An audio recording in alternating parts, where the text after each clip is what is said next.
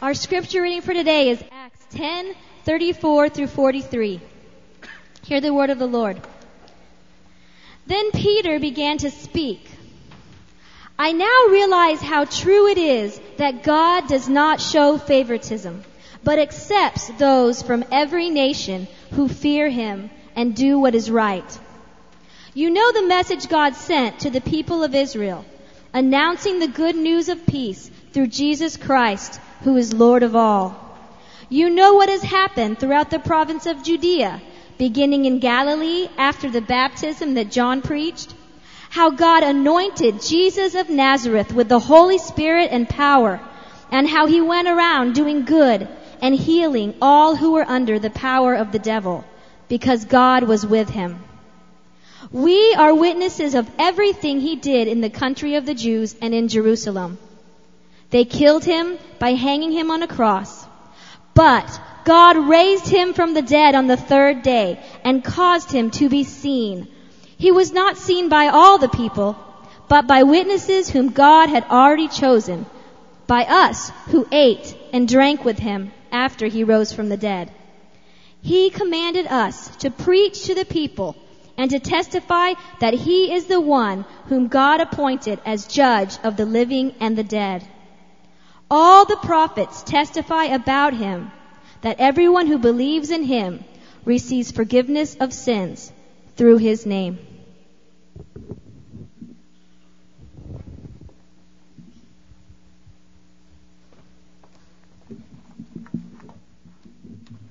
Well, this is our day, isn't it?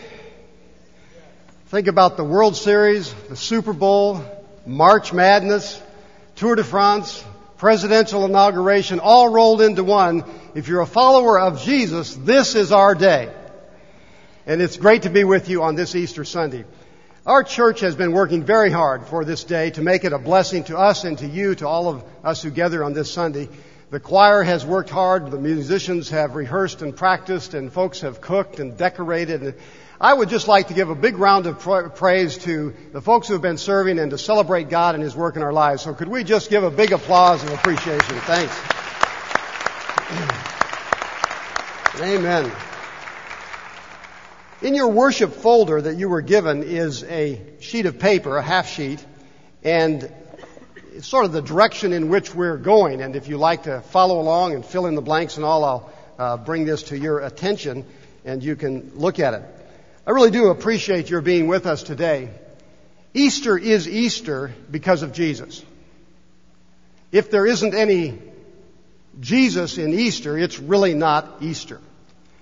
And this morning, I was thinking about uh, a book I've been looking at. It was written by a man who for years was the legal writer for the Chicago Tribune. He was not a follower of Jesus.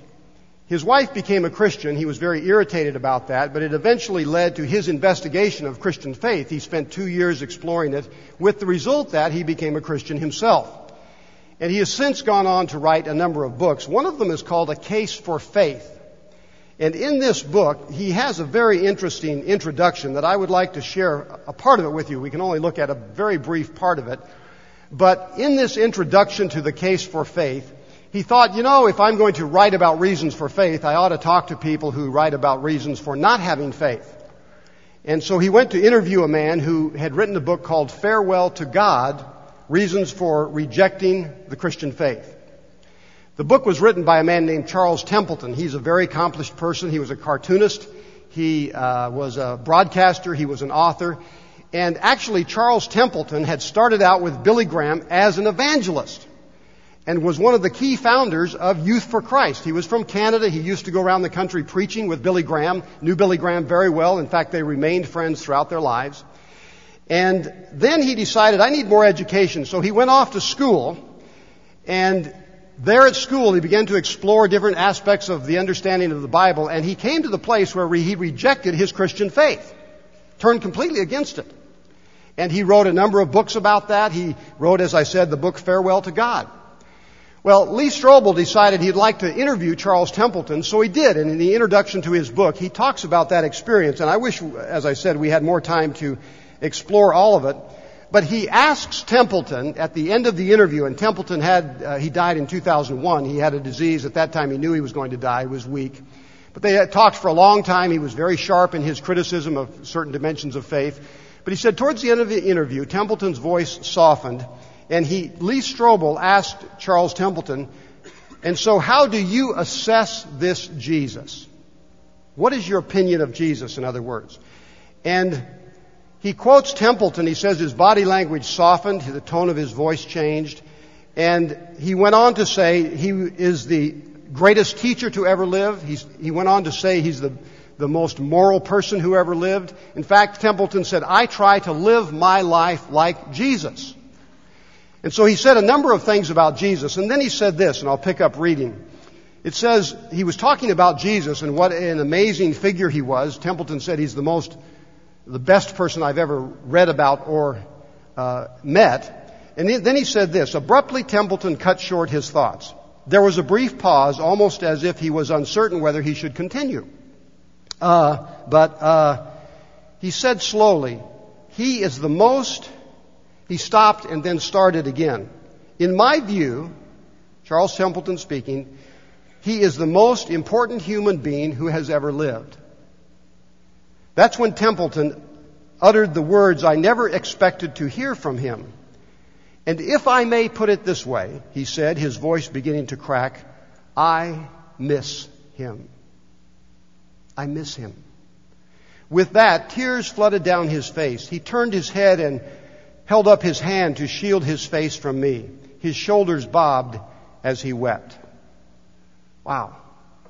What a statement near the end of this man's life. I miss Jesus. This morning, each one of us really has to answer that question for ourselves. How do you assess Jesus? What is your assessment? What is your opinion about Jesus? Because, as I said, Easter is Easter because of Jesus. And I want to tell you a, a fairly short story. It comes from the scripture that Jennifer just read.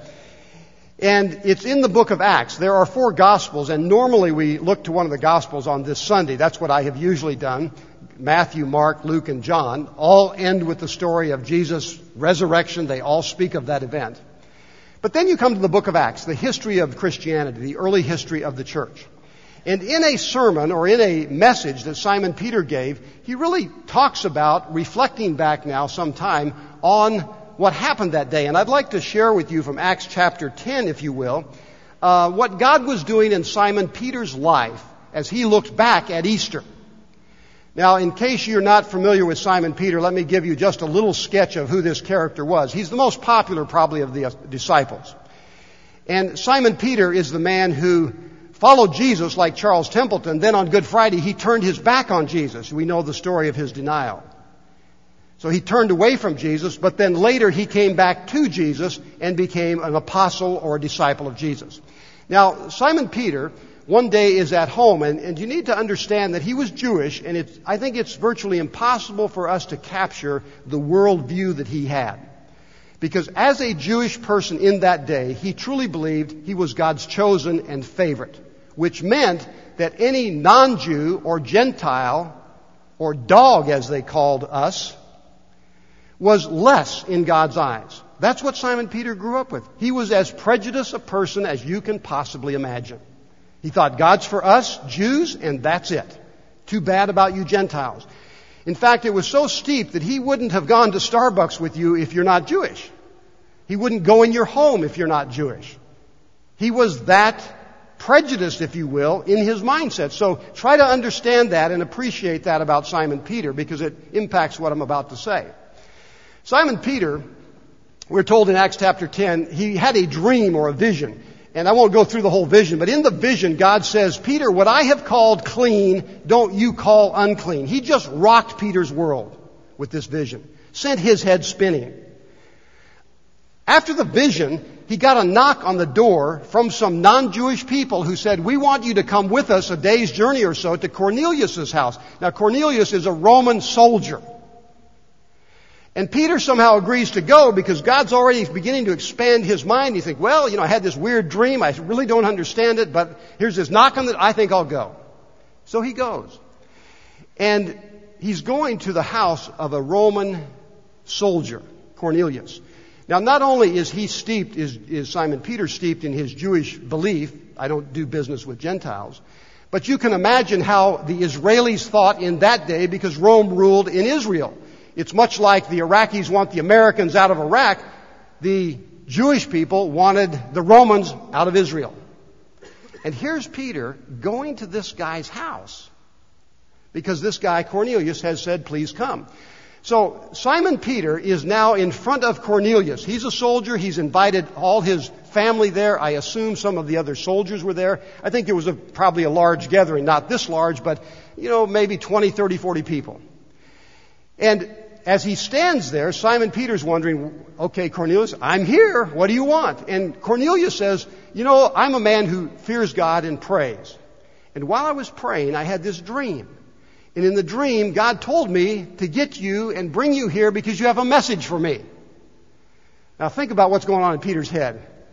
You know, if you're old like me to remember the Twilight Zone, do do do do do do do do. You know, Peter, he's like, what is going on here? I had a dream and these guys knock on my door, and now this guy had a dream, and I'm standing here with all these foreigners, and they're looking at me, and they want me to say something. He's on the spot.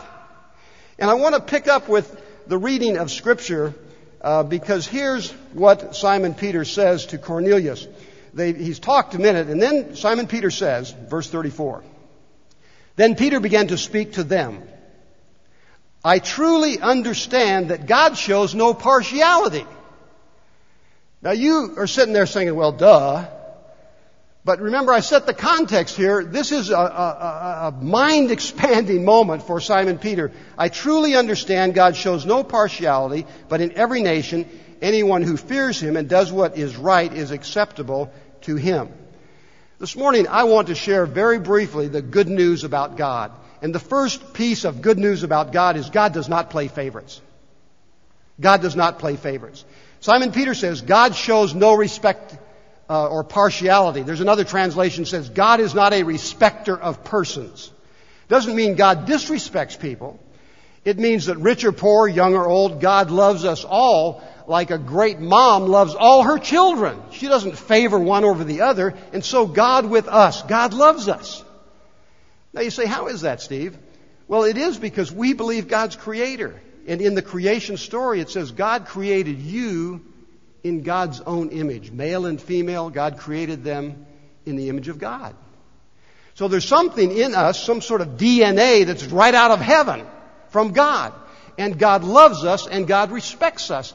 And I think that's good news. God shows no partiality, which means that the reality is that God loves Mayor Bogaard, the mayor of Pasadena, no more and no less than God loves the homeless woman who slept outside these doors a few weeks ago. They're loved by God. And that's part of the understanding we have of God that Peter gave here. God shows no partiality, whether it's across a border or across the sea. God loves God's creation. And this morning, I think that's really good news for us to celebrate. The good news about God is that God does not play favorites. And you can expect a fair deal by God. God is just and fair and righteous in our dealings with us. Now, not only does God not play favorites, but as Cornelius and Peter are talking, Cornelius uh, is told by Simon Peter, Simon Peter, and this is the next piece of good news, you can have peace through Jesus Christ. That's the message, that's the heart of the message that Peter brought to this man. In fact, uh, we'll put that scripture up there. God gives peace through Jesus Christ. I'd like you to read this scripture with me off the screen. You know the message he sent to the people of Israel, preaching peace by Jesus Christ. He is Lord of all. I remind you that when Jesus was born, the angels in heaven said what? Joy to the world, peace on earth. The ancient prophet Isaiah talked about there shall be one who's coming, the Messiah, who is the what? Prince of Peace. And God sent Jesus into the world to bring peace. Last Sunday, on this day, we celebrated Jesus riding into Jerusalem, not on a war horse, you know, not in an armored vehicle, but he came on a donkey, the animal of peace. And so, as Simon talks to Cornelius, he's trying to help Cornelius understand that in this person of Jesus, God brings peace to the world. He brings peace to our hearts. Now you say, how's that possible, Steve? Well, at the end of the message, there's another scripture which teaches us forgiveness comes through Jesus Christ. And I'd like for us to read that in just a moment. Peace is possible because God has sent His one and only Son into the world to save us, and forgiveness comes through Jesus. Would you read uh, this scripture that uh, Simon told Cornelius about on that day? Read it with me. All the prophets testify about him that everyone who believes in him receives forgiveness of sins through his name. Now, I want to just underline a word or two. It says something about belief there, and something about forgiveness, and something about a name. And the name, of course, is the name of Jesus. And it's through the name of Jesus and the person of Jesus that by simple trust in Him, we receive the forgiveness of sins and first of all have peace with God. That relationship is, is restored with God. And we have peace in ourselves and we begin to work toward peace with other people. Uh, I'm excited this morning to share with you the same message that Simon Peter shared with Cornelius. Cornelius uh, loved God and prayed to God. He just didn't know much about God. And Simon Peter is sent there to further his understanding, to help him down the road a little farther. And he said, Simon Peter said, Cornelius, uh, I've met Jesus. I lived with him for three years. I know him. I literally saw him after he died. And now I can tell you that you can have peace with God and peace in your soul through Jesus Christ. And that's the message that Simon Peter gave to um, Cornelius on that day. Now it leads me to the last piece of good news I want to share with you, which is the best, and it's in two words and you can remember them. God saves. God saves. That's really the message that Peter brought to Cornelius. Um, in, in this passage, he says the following, and I'll be reading, we'll put some of it on the screen. I'm going to read more than's up there. He says, this message that we're giving, the message of God saving through Jesus, this message that we're giving, he sent to the people of Israel, preaching peace by Jesus Christ, he is Lord. Verse 37. That message spread throughout Judea, beginning in Galilee after the baptism that John announced, how God anointed Jesus of Nazareth with the Holy Spirit and with power, how he, Jesus, went about doing good and healing all who were oppressed by the devil, for God was with him. God saves. Then he says this we are witnesses to the fact, to all that he did both in Judea and Jerusalem. They put him to death by hanging him on a tree. We remember that on Good Friday, the crucifixion. Then verse 40, here's the scripture. But God raised him from the dead on the third day and allowed him to appear not to all the people, but to the ones who were chosen by God as witnesses who ate and drank with him after he rose from the dead. That's the key. God saved Jesus. Jesus was stone cold dead. We don't believe Jesus swooned or passed out or had a bad night or two. We believe he was dead. And God touched him on Easter Sunday morning, and only by the creative power of God was Jesus able to come back to life. God saved him. God saves Jesus, and God, with that power, saves us. Let me read to you from one of the accounts it's the, we'll pick up the reading from Matthew. It's the story the women are going to the tomb of Jesus. And remember, the tomb was like built into the side of the mountain. It wasn't down in the ground, but more in a hillside. They had covered or sealed it with a rock. And the women were going there to be near the body of Jesus. And it's still dark. And so they go there, and when they go there, they see that the tomb has been rolled back, and it's empty inside, and there's an angel. I pick up with the story in Matthew 28 5. But the angel said to the women, do not be afraid. I know that you are looking for Jesus who was crucified. He is not here. For he has been raised as he said. Come and see where he lay. Then go quickly and tell his disciples he has been raised from the dead, and indeed he is going ahead of you to Galilee. There you will see him. So they left the tomb quickly.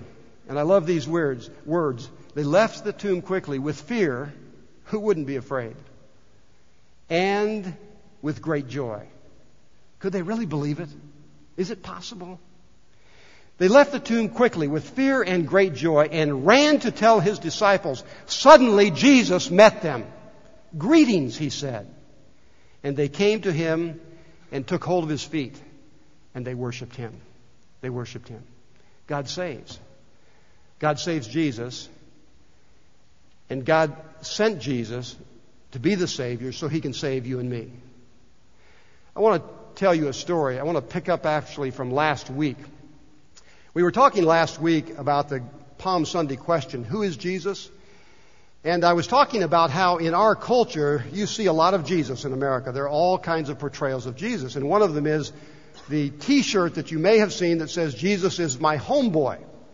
Now, I'm not totally comfortable with that expression, but here's an example of the t shirt. I told you I'd tell you the rest of the story. Uh, in the early 1980s, a man named uh, Van Zan Frater, say that three times quickly, Van Zan Frater moved to Los Angeles from Texas. And uh, remember, I said it was the early 80s, so there were no cell phones. He was in the heart of Los Angeles. It was nighttime, and he needed to make a phone call. So he went into a liquor store, used a payphone. When he came out of the liquor store, a bunch of very young street gang kids surrounded him. They began to hassle him. Finally, finally, one of the youngest ones knocked him down. He looked at the kids. He thought they were 17 or less. Some kid knocks him down. He's laying on the ground. Pretty soon, a pistol is at his head. And he can hear the other kids saying, Pull the trigger! Pull the trigger! And he pleaded and pleaded with this kid, don't shoot me, don't shoot me. And he just, just went on for, for a minute. And as he looked around at those boys, he estimates 12 or more of them, very young, this kid with a trigger, uh, the gun at his head, the trigger cocked.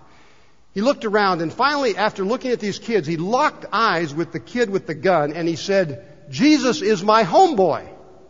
And don't you know Jesus is your homeboy too?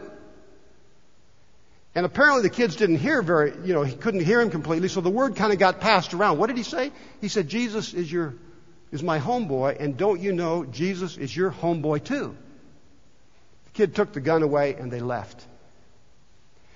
Now, Van Zan was later telling some of his friends about this story, obviously feeling pretty good about Jesus saving him, literally.